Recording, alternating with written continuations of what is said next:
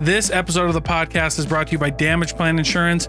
Damage Plan Insurance is your local insurance company that will always make sure of two things that you have the correct coverage and that you're paying the least amount possible for those coverages.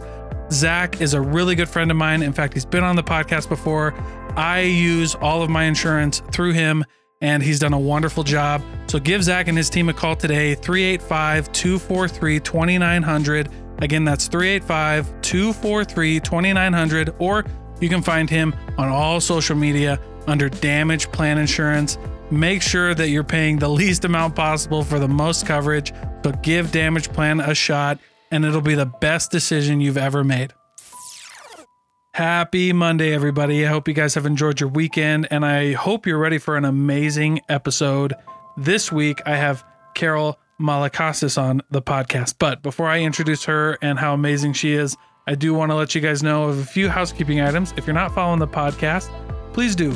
You can sign up for the newsletter at daltonkjensen.com and stay up to date with my Mentality Monday newsletter, which will take care of all of the news and everything going on with the Thinking Project. Uh, in other news as well, make sure you're following me on all social media LinkedIn, Instagram, Facebook, Twitter.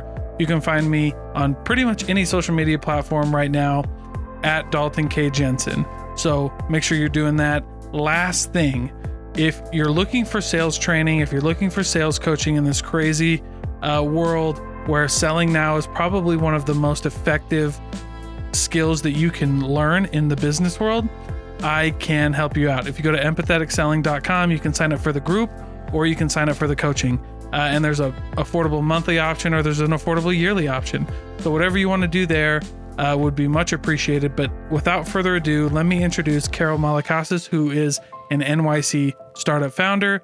She is a master and expert in sales, and we had an amazing conversation around everything uh, about sales and business owners and all of that. If you want to follow her and to see all of her really cool tips and tricks with selling, make sure you go look her up on LinkedIn, Carol Malakasis, and you will not regret learning anything from her. She's excellent. She's a professional, and we had an amazing time. So, with all that being said, please welcome Carol Malakasis and make sure you share this with your friends.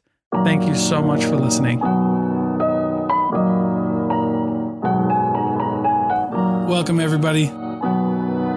This is Dalton Jensen, and you're tuning into the Thinking Project.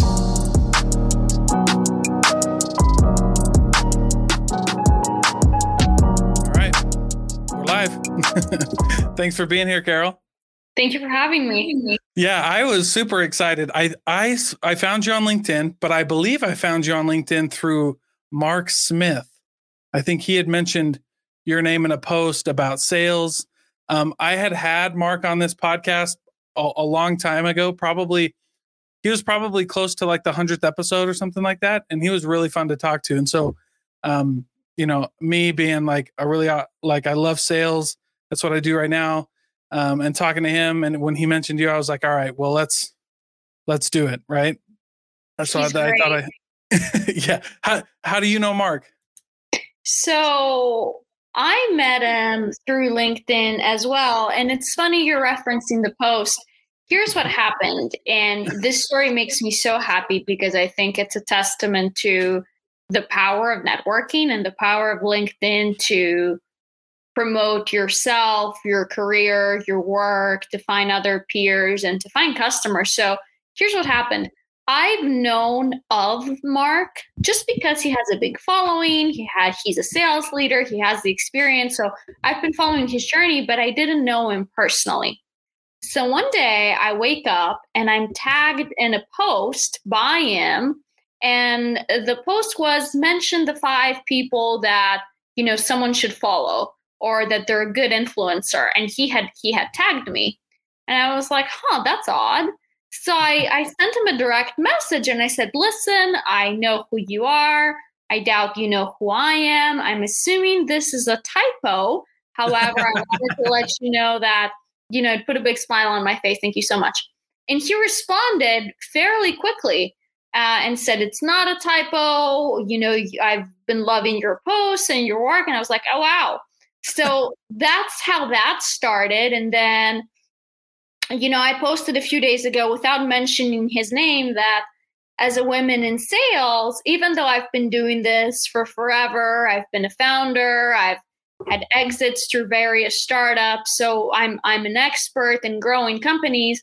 I've always felt like a fraud because there's not a lot of women in sales, because I've always had more male than female workers, etc. So I did another post saying someone mentioned my name and I thought it was a typo. And I think it's because of this idea that there's only so much success you can have as a female in startup sales. And I didn't mention his name, but mm-hmm. he commented on the post and said, you know, I've been loving your work. And he was just very nice and very supportive. And the post went viral. I think it had like 10,000 views and a bunch of comments. And I woke up to 500 connection requests on LinkedIn. Whoa. which would have never happened, right? And I'm not yeah. saying this to give myself a pat on the back. I'm saying it that if you use the platform the right way and if you're putting yourself out there, I think that a lot of awesome things can happen.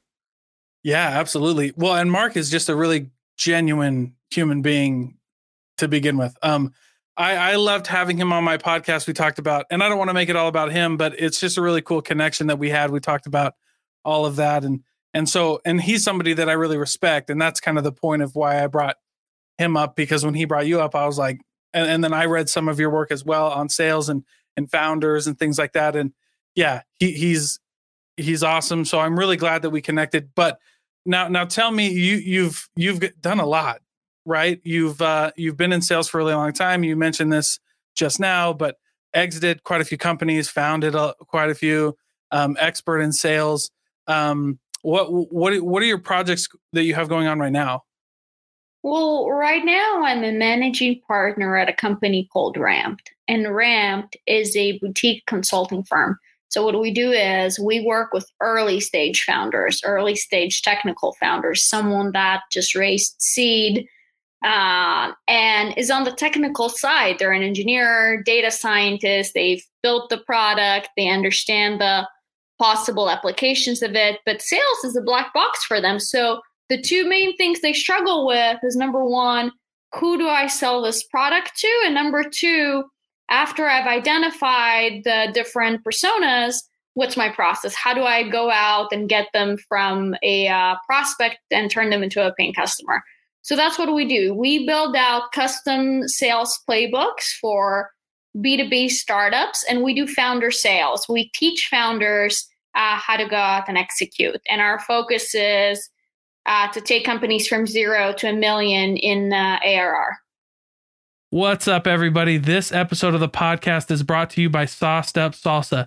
And Sauced Up Salsa, with so many different flavors to choose from, when you add in their homemade chips, they're perfect for family nights, date nights, and really anytime you need chips and salsa. The best part, I know the owner personally, and he puts all of his heart and soul into every recipe they put out. Their locally sourced ingredients are fire roasted to perfection every time, making it the best salsa you'll have in your life. So, with the best salsa out there, what are you waiting for? Go visit saucedupsalsa.com, and when you sign up for their newsletter, you'll get 10% off your order. So, go visit saucedupsalsa.com and tell them that the Thinking Project sent you. Wow, that's crazy. Okay, so I've got I've got a lot of questions because this is going to be a learning time for me. Um, I've been in sales for for a long time, over ten years. I've I've been successful, but I, I believe that if you're not if you don't stay a student, you that's when you that's the only time you can fail, right? Mm-hmm. Um, so it's interesting because I've mentioned this before, and I and I have like a little sales training thing on the side where I just I help individual salespeople. That's um, awesome. Um, but you but you mentioned that uh, you help people figure out who to sell this product to and the personas. Mm-hmm. Um, and I'm curious in in your kind of view, how um, you know do you dive into like the marketing side of like a target market? I've always kind of described marketing and sales as like a Venn diagram where you have two distinct, you know, you know, there's there's two very different sides, but then they kind of mix in the middle. So mm-hmm. I mean, what are your thoughts on that? And and do you kind of when you're telling people how do they find people to sell to, um, how do you approach that process? Yeah, it's an excellent question. So at the beginning, because these are people pre-product market fit, you know, they haven't figured that out. There's okay. a lot of assuming. So what they have is they've built an MVP and now they need to go out and sell it. And let's just say, you know, just to use this as an example, that they believe they're selling to technical folks. And now they need to figure out is it the CTO? Is it the VP of engineering? Is it another data scientist? And what are these companies? Are they smaller companies? Are they are they bigger companies? You know, uh, what other tools do they have internally? They need to figure everything out from the get go. So what I do is I help them figure out what their value add is. What problem are they solving for? How are they doing it different or better than other similar companies out in the space. And that's how we start with our messaging and really figuring out who are we solving this for, right? And a simple method I tell people to use is, you know, I'm solving X problem for Y group of people by doing Z. But to go back to answer your question, it's it's all like let's throw a bunch of stuff against the wall and see what sticks and let's get the data that we get from the market and go back and iterate on the product if need be. But in the beginning, you don't know. So what you're doing is you're testing out different personas, different sizes of companies, different markets to see who is the low hanging fruit, who has the highest pain point for the problem you're solving right now. Mm-hmm. And if mm-hmm. you get a response, you you double down and focus on that. If not, you keep going till the find the till you find the response that you need. Wow. Okay. I like that a lot and and it's really refreshing to hear you say that because a lot of people will kind of not argue with me but they'll they'll kind of get a little frustrated when, when we talk like that right at first when you say things like at first it's just trying to see who we can sell to and who this works with because yeah. that's i think that's the hardest part about sell, sales is really figuring out like at first dialing in who you're trying to sell to mm-hmm. and dial and dialing all of that in I love that. And then the second part you teach, you help them build a specific playbook for that persona. Exactly. And what does that process entail? How do you how do you start building a playbook besides the first step, right, which is which is finding out who you're going to sell to to begin with? So, if you look at a B2B sales playbook, there's really four main pillars to it. Step 1 is what we talked about. It's lead gen. Who am I mm-hmm. selling mm-hmm. to? Where do these people live? How do I message them? What is my message? Is it LinkedIn? Is it email? Is it, you know, what software am I going to use? Basically, how do I start having these conversations? That's step one. Okay. Step two is, you know, you have Dalton and he says, Hey, I'm interested. I'm curious to learn more. So step two is qualification, right? How do I know that this person is an opportunity at revenue for me? How do I know that they really have a problem that I can solve? So the idea is having a conversation to identify needs, identify pain points.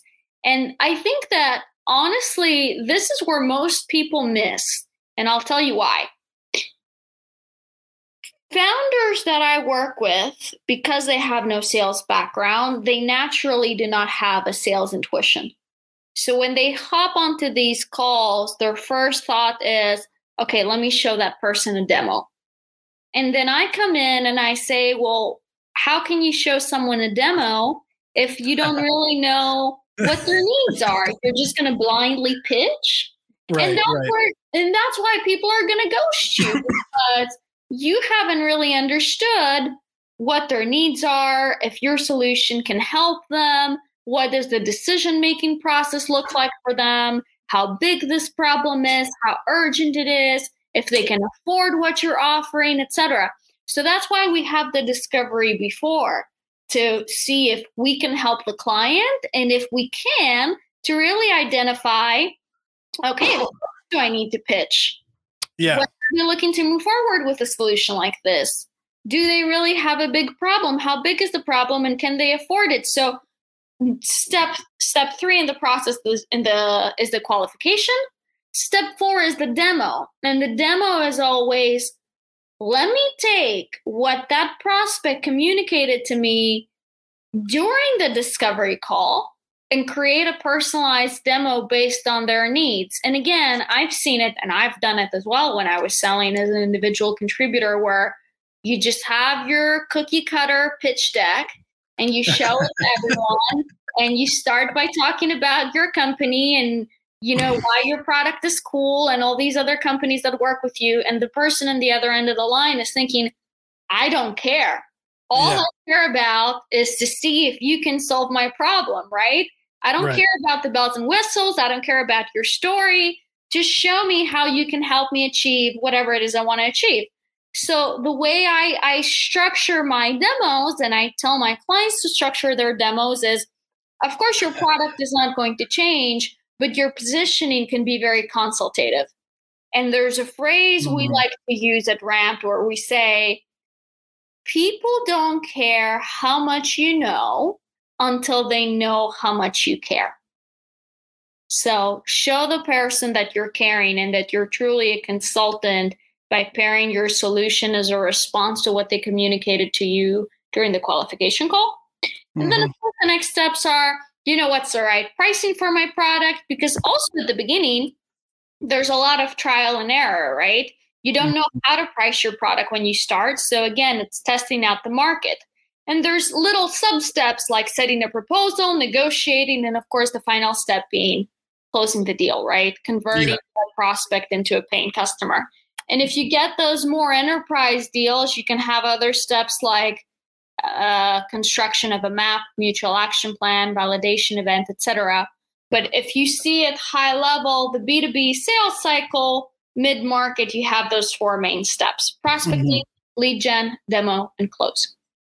Yeah, I love that. And I love that you mentioned, by the way, because this is one thing that I always, um, you know, I trained salespeople for a little bit and I couldn't agree more that the number one thing salespeople miss or business owners in general is that qualifying step because it's just unbelievable. It's, I heard, um, you know, it's an old like gamer thing, but I heard Jeb Blount, I think, used it and he said it's like the spray and pray method.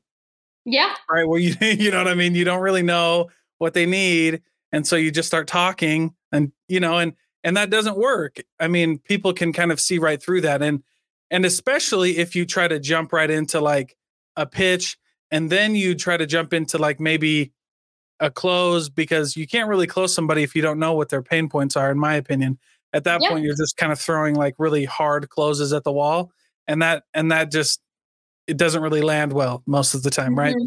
so what are your what are your main um, pieces of advice for qualifying like how how do you qualify a customer, a potential I, client?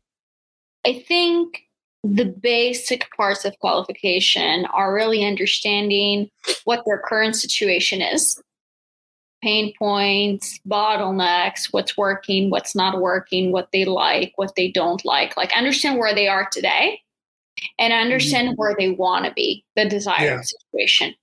And what happens is you have these two points. You can call it current and desired. You can call it beginning and end. You can call it point A and point B, it doesn't matter. But the idea is that there's these two different states and they're in the middle, there's a gap, there's opportunity. And your product belong becomes the bridge to get them from A to B. Mm-hmm. And if you're able to demonstrate that, you're going to win. Absolutely. And you'll win and you'll win more than your than than other clients because most people don't qualify, like you mentioned before. And listen, here's the thing. If you're in a very B2C transactional sale, like I remember I've cold called a lot and I would sell into the restaurant industry as part of different startups.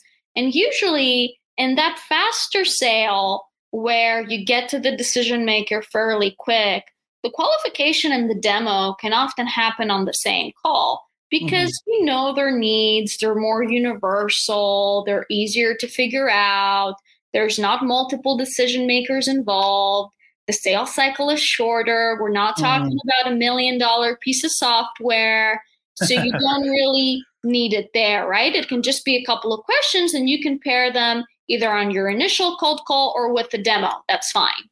But when you need to be more consultative, when there's several people involved in the decision making process, when budget is higher, when you really need to understand what's going on for them, you really can't sleep on the discovery call.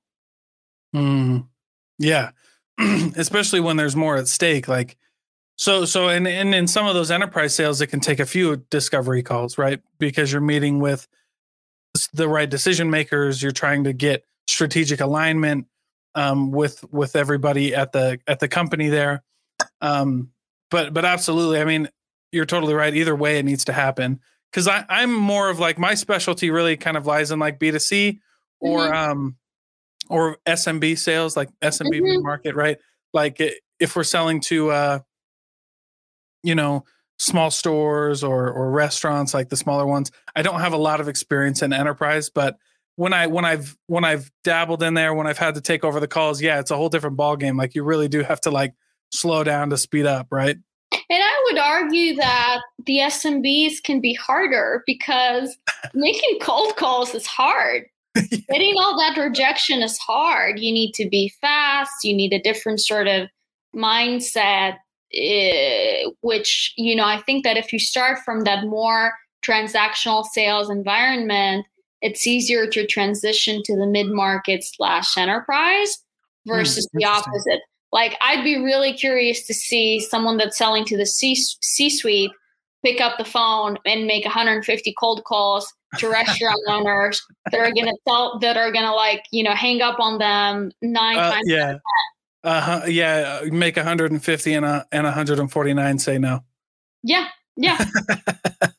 That's interesting. That's interesting that you say that because it was a it was a pretty smooth transition for me. I came from like I started selling way back uh cars.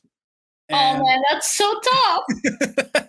yeah, and so like I start and it was this weird like car sales is a very weird sale. Like it it's is. it's it's retail, but it's also like a lot of co- a lot of calling, a lot of like following up, a lot of like outside stuff. Like we were always out in the community trying to like promote and things like that.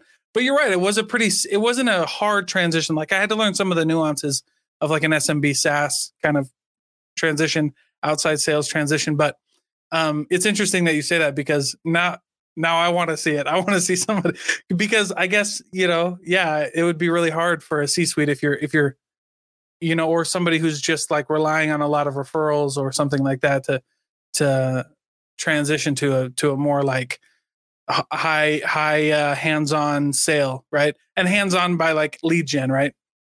I mean the hustle that you need to have selling door to door selling in person cold calling it's just not the same when you're doing that you know longer sales cycle consultative sale. Yeah. obviously you know there's other things that you need to have as requirements for that but i find that and obviously biased because that's the sort of environment I was trained in. But I find that the cold calling, the high volume, the learning the scripts, the learning how to pitch, the relentless over and over and over going after people, the practice, you learn so much and you develop such thick skin that when you transition into the enterprise uh, sale, you're like, oh man, this is easy. This is easy. like, and this is why people say cold calling doesn't work.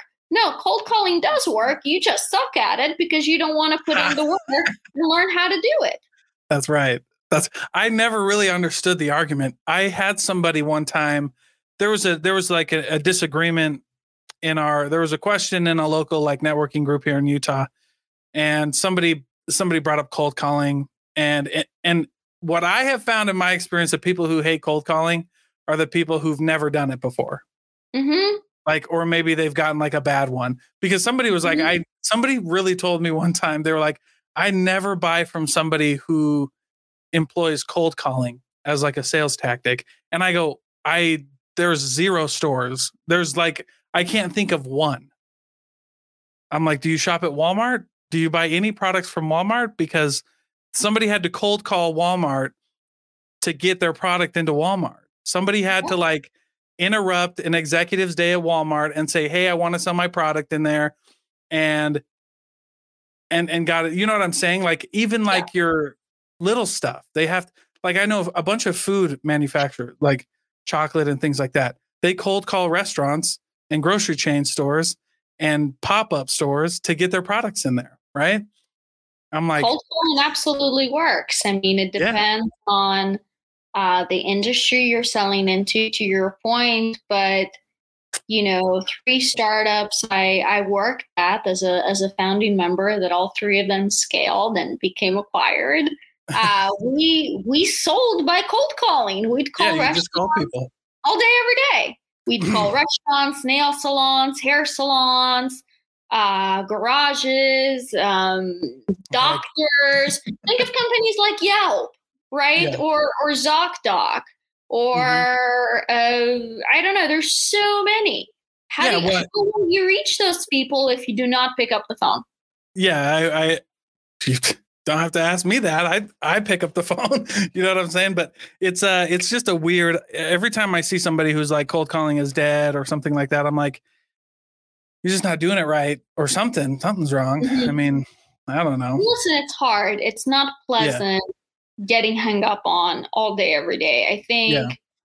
you know, it's it's very mentally taxing and it combines fear of public speaking, you know, if you're in a room full of sales reps and you're calling, it's fear of failure. It's it's it's mm. all it's very very hard.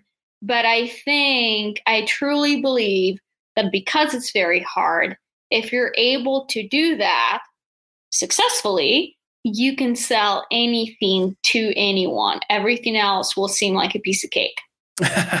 oh, that's awesome. Um, okay, what what sales books do you recommend the most? What what sales books do you find yourself recommending all the time? You know, I never really recommend sales books because Okay. I recommend psychology books because sales is human psychology. And every buying decision that we make is emotional. Like think about it this way. If I want to, you know, if I get a big bonus, right? And I want to mm-hmm. go buy myself a ice bag. I don't know, right? Or when someone yeah. says, I'm saving up to go buy a nice car. Or when someone yeah. says, I'm going to go buy a watch. Like any watch can tell time. You don't need a Rolex. Right. You don't need a Cartier. it's, it's emotional yeah. status thing, right? And that's the case with all our buying decisions. So when I started selling, someone said, said to me, you know, try to understand human psychology. So, a book I read early on, which I love, is Influence by Dr. Robert Cialdini, mm-hmm. who is a uh, doctor of psychology at Stanford, I believe. And he came up, he did a lot of research on sales floors, um, different cold calling businesses. Uh, uh, the industry we are just talking about, my brain got stuck, you know, selling cars. Oh, yeah, yeah, yeah. Talk to salespeople and really study them and figure out what are the different principles of selling. And there's seven different ones. So I think that's a great book to read. Uh, a book, a book I recently read that I loved, and again, it's not a sales book. It's called Atomic Habits by oh, James oh, yeah. Clear. Because sales is about setting the right habits and you know setting the structure to to enable yourself to be successful. So, Atomic Habits helps you do that. It understands why we build habits, how our brain works, what's an easy way to do it, how to keep yourself accountable, etc. Which is not directly selling advice, but it's the building blocks that you need to be successful in sales environment. Absolutely. I love both of those books. Um, Influence Atomic Habits. Atomic Habits brings up a really good conversation we can have. Um, at, as I'm speaking to an expert in sales because a lot of the goals that we have in sales are out of our control, but it's still a results driven industry. And by the way, mm-hmm. I'm not suggesting that it shouldn't be results driven. I'm I'm probing into the idea that our goals should be more like James Clear talks about, which are habits, right? So like um, I talked about this we in an interview I released today and a in a video a YouTube video I did earlier about like these kind of sales cultures that have like if you only make one phone call that day and you sell one like are you done right? Like i don't care if you make 50 if you hit your quota like 50 dials or whatever if you hit your quota. And i've just never really understood that mainly because like the high performers I know and that I and and when when I've done these Mhm. is like you have to just make them right? Like habitually we make them regardless right? So yeah. I, i'm curious to hear your thoughts on like the goal like goal setting in sales when a lot of it is So out of our control. question if i get my job done with with with less uh, should that be should that be accepted? Is it i, I just want to make sure i give you a straight answer. Oh yeah yeah yeah. Uh, i guess that was more of an example. My re- my Okay. question is how should salespeople set goals? Okay so i think that if you do the work you'll get the results right Yeah. um, take it a step back. The goals are typically, unfortunately, not set by you. They're set by your company. You have certain quota you need to hit. For Right. me, now that I'm I'm my own boss, right? I work with my co-founder and CEO at Ramp, and we we sell clients to our solution. We've come up with goals for ourselves. And the way I'm looking at those goals, because I'm, you know, I'm my own salesperson, uh, I'm thinking, what are the actions I need to take that will get me there? So, for example, if I need to close 10 clients a month, and you know, I'm just making this number up, what are the actions I need to take to close those clients? For example, how many messages will get me a discovery call? Or how many calls do I need to make to set up a discovery call? Or how many emails do I need to send? How many discovery calls convert into a demo? How many demos convert into a paying customer? You need to know your metrics. And Mhm. that's what's going to determine the effort that you put. How many dials you need to make, how many hours you need to spend practicing your pitch, whatever it is you need to do, right? But your outcomes or your goals will determine your systems right and you need to have you need to have systems in place um, to to be able to accomplish what your goals are. Yeah. And I guess that and I guess that was like the the main question, right? Was because it's just so crazy. Like people focus like salespeople get so focused on their quota and they and they should be focused on their quota, right? Like I'm not saying they shouldn't be, but I but we get so focused on that that we kind of lose sight of the habits that we have to to um like implement so that we can hit the goal. Yes, you're absolutely right. Okay. Yeah, and and and uh and and I guess that's where I get like all kind of fired up is because I just you know, it, you can't be you know and and atomic habits like James Clear mentions this where you can't be like static with your goals or like with your habits, right? Like habits are something like you do every day and and uh, I think that good habits are like good goals are are good are centered around like your habits um so that and i guess there might be a little difference between like the quotas we have and then the goals that we set for ourselves to hit the quota right I think he mentioned something really interesting where, you know, I don't remember verbatim what he says, but the idea is let's say you want to lose weight, right? You want to lose 10 pounds. And you're thinking, okay, I'm going to eat less or I'm going to eat healthier or I'm going to go to the gym X amount of times a week, etc. These are the things I need to do to be 10 pounds less. But the truth is, or a better way to think about it is, if I was a person that weighed 10 pounds less, what would my life look like? What would I be doing? What would be my everyday uh, habits, Mm. structure, whatever you want to call it? So Yeah. you want to envision yourself, you want to adapt the identity of the person that's already there and act as if. And Mhm. to me, that's really helpful because I'm thinking, okay, if I want to hit my 10 clients a month, it's not just about my metrics. What do I need to put myself into the best position to win? So, for example, I'm a morning person.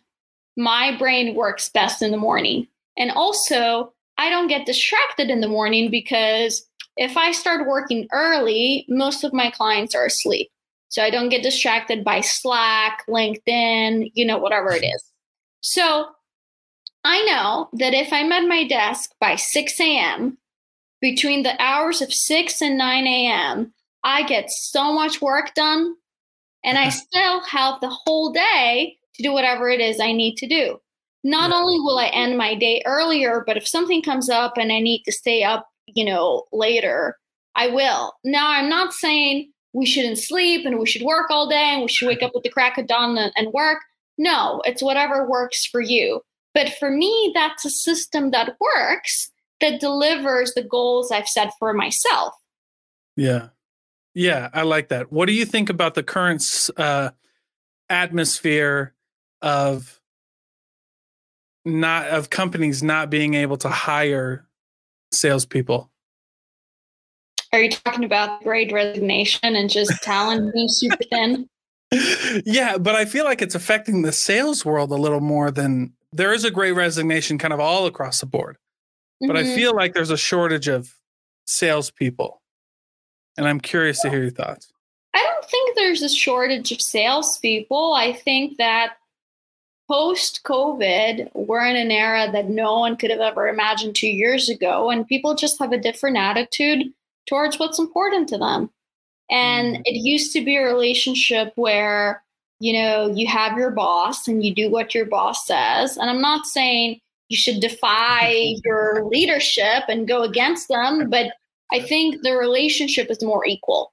Where if companies want to attract top talent, they need to pay better or be more flexible and hybrid versus being in the office, for example, or more days off or better benefits or, or whatever it is. People just have more choices. And I think we're all changing. Uh, we've all changed our priorities. What's important mm-hmm. to us? What do we want work life balance to, to look like? So you have more choice. You're saying, no, I'm not going to go work for this company that wants me to be in the office five days a week because I've realized for me, it's more important to spend more time with my spouse. Mm-hmm. Things like that. So that's why it seems like there's less sales talent. I don't think that there's less sales talent. I think that people are more picky, as they should be, mm. for what types of companies they want to go work for. Yeah, that's uh that's super interesting. I, I like that. So, kind of shifting, um, because I just have a lot of questions that I wrote down. Yeah, go for it. And I, and I know we're gonna you know come up on time quicker than I want. But when you're starting a company uh-huh. and you're going through the growing pains of that, what's what's if you could pinpoint one like the most important thing that a that a new startup could do to to ensure success or to at least give them the, the best chance of success what would that be like is it a trait is it a is it a process that they need to have nailed down um what do you think it is? That's such a loaded question. I don't even know where to start, but I'll try my best. All right, deal. I think that, and I'm saying this because of the work that I do, because I work with founders and I teach them how to sell. Yeah. I think the founder's responsibility to learn how to be not the CEO, but the chief storytelling officer. Mm. Like, I think it's so important for early founders to get their story straight to get their elevator pitch straight, to figure out what their value add is, to figure out who they're selling to, and, and go mm. do that. There's a big misconception. I don't know how it started, but it blows my mind every single time where I talk to people. You know, they've built an MVP and they have this perception that customers will just come. Mm-hmm. And I'm thinking, mm-hmm. no, they won't. like, no, they won't. You need to go find them. Go talk yeah. to these people. Yeah. And when you know how to sell as a founder, it becomes a superpower because before you build your team, you're always selling. You're selling to the mm-hmm. press, you're selling to the first customers, and eventually you're going to mm-hmm. sell the to your first hires and convince those people to come work for you. Yeah. So you need to learn how to communicate what your startup does why mm-hmm. you started, what you're solving for, what the future looks like. I think that's your number one job. And you don't need to have VC money. You don't need to have fancy marketing or PR if you can afford it and you have it even better, but you don't need it. You mm-hmm. just need to go out and start and see is my assumption correct? Do people want this product that I build? Who needs when do they need it? What are my next steps? You need to figure that out. That would be sort of my two cents. Yeah, I I think you're right on though because that's been my experience like I work with like small business owners um and who small business owners who specifically like don't want to sell and I'm like, "Look, that's fine if you don't want to sell, but you need to know how to do it and you need to get the first few uh because to your point when you're selling that vision to new employees, it's really hard to grab a seasoned sales consultant, right? Mm-hmm. And bring them in to nothing. Like that's really hard 100% to do. why people quit. That's the number one way to, to have employee churn. Because here's the thing salespeople, no matter how seasoned you are, first Yeah. of all, you don't pay them enough for them to come in and build processes for you. Secondly, Right, yeah. salespeople don't know how to do it because they haven't had to do it before. And imagine if it's a super technical product, no one knows your product as well as you do when you're a founder. So if you want Mm. to attract top talent and you want to make it easy for them to succeed, you need to have some processes in place and you need to be able to explain Right. to them this is how I did it versus them coming into nothing. Yeah. Excuse me. I like that you said that. Like, this is how I did it because you, it's really hard to bring a team on that's like, you know, and I've talked about this too. Like, I went to school for um, accounting and finance, and you know, as a business owner, the the most important thing you can do is like know enough about everything, you know, uh, because you want to have like intelligent conversations. You want to know like what's actually getting done. You want to know how it's moving. Um, and you can't do that if you really if you don't know sales at least, right? And you haven't done it at least. Same thing with accounting or finance. Like really hard to have an intelligent conversation with your accountant if you don't know what Mhm. a balance sheet is, right? Like you know, and so uh, I like that. That's interesting. What what made you want to get into sales in the first place? I guess I could have asked this earlier, but I was really excited for the conversation. What Yeah. what what pushed you into sales? I think it was accidental. And to be honest with you, I don't know of anyone, like anyone, that grows up saying, Oh man, I want to be a salesperson when I grow up. It's my dream. No one ever. People want to be all kinds of things, but I think that because there's so many negative stereotypes against sales and selling, it's not typically someone's dream. I kind of fell into it. Um, I have a degree in something very much irrelevant to what I do right now. I wasn't sure what I wanted to do. And my first job out of college was um, selling cheese for my for my sister's company.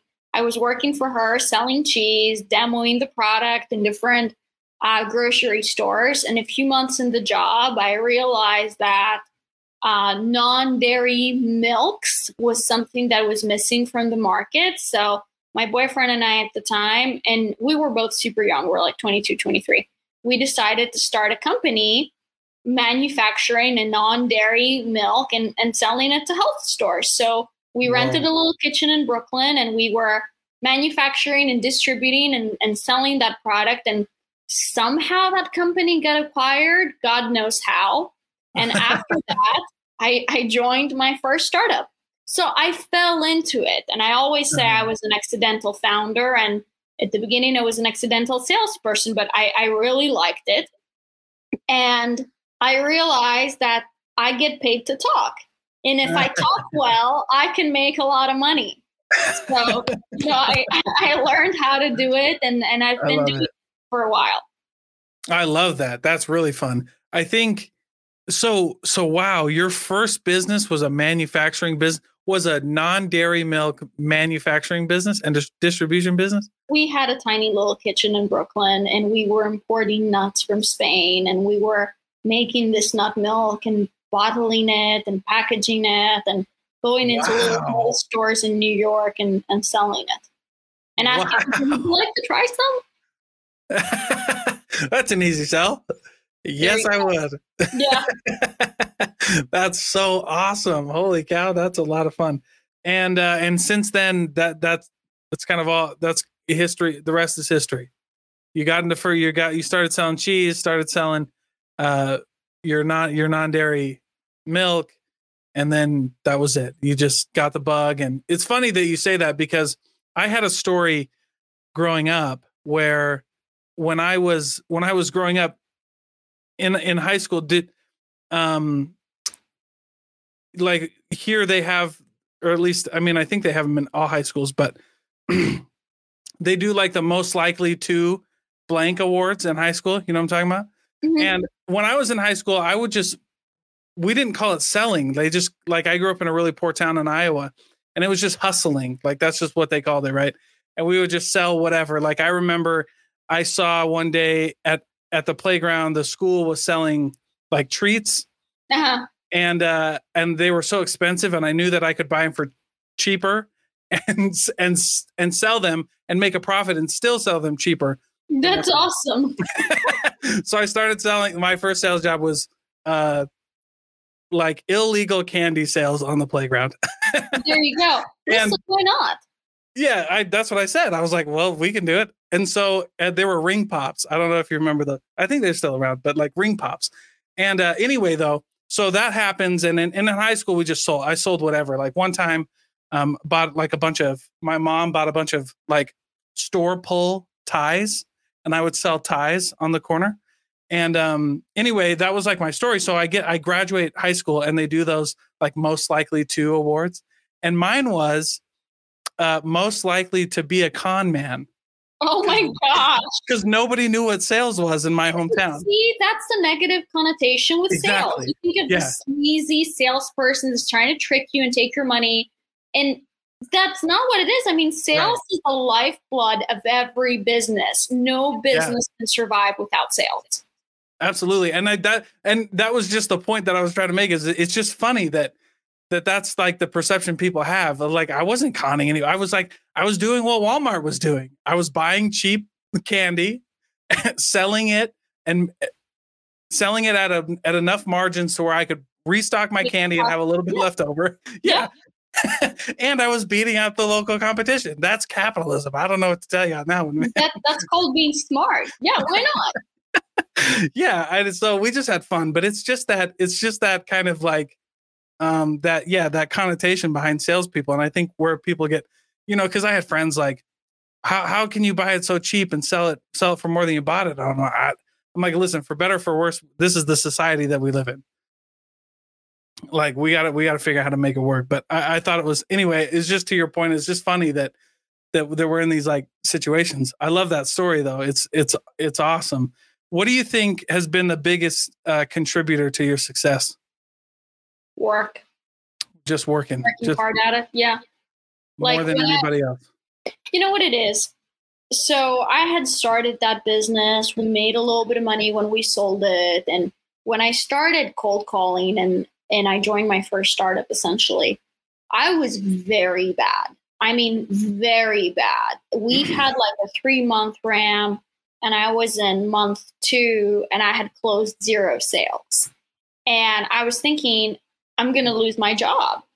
So I I had two managers. It was a very small team. We had two managers at the time, and I went up to both of them and I said, "Y'all really need to help me because I can't lose this job." And I remember uh, I got I I went in for an interview on Christmas Eve, and uh, this was back in 2013.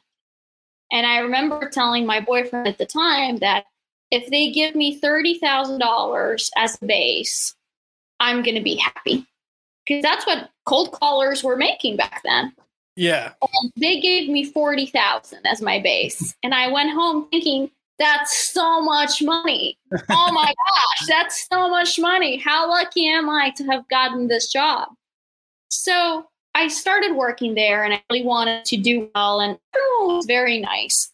Uh, but but I wasn't. So I went up to both managers and was like, I really need this job. Please help me. So I would stay at the office till 10, 11 o'clock every night, listen to calls, listen to other people's cold calls, practice the script with the managers who were both generous enough to help me there were a couple of people that were top performers and i went up to them and i was like can i listen to your calls? Can i shadow you? Can i buy you lunch? What do i need to do to figure this out?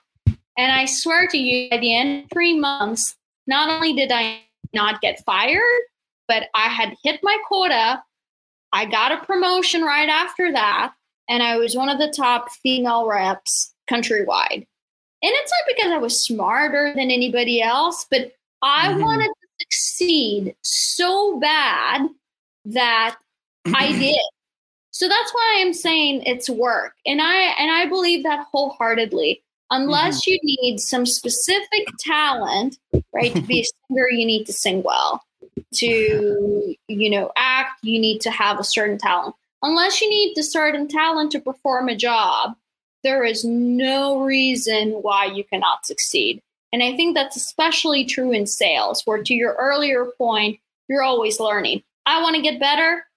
There's there's a thousand different things available to me. There's mm-hmm. books, there's podcasts, there's webinars, there's workshops, there's free stuff and paid stuff. I can get a mentor, I can read on LinkedIn, I can listen to my own calls. There's nothing keeping you from being successful. It's just yourself. And sales is the number one place where that is true. We're not doing open heart surgery. It's not hard. yeah, heck yeah. That's awesome. And and yeah, I just that's couldn't have said it better. People just need to work. And you just need to be scrappy and you need to mm-hmm. figure out figure out if you're willing to do whatever it takes. Yeah. Right? Yeah. Being that's scrappy amazing. is huge. We used to say that in one of the startups I used to work at that I, I really loved being there and they're doing amazing things. We used to say being professionally scrappy like mm-hmm. where your customers don't know that you're being scrappy and you look all cool and composed, but really you're hustling.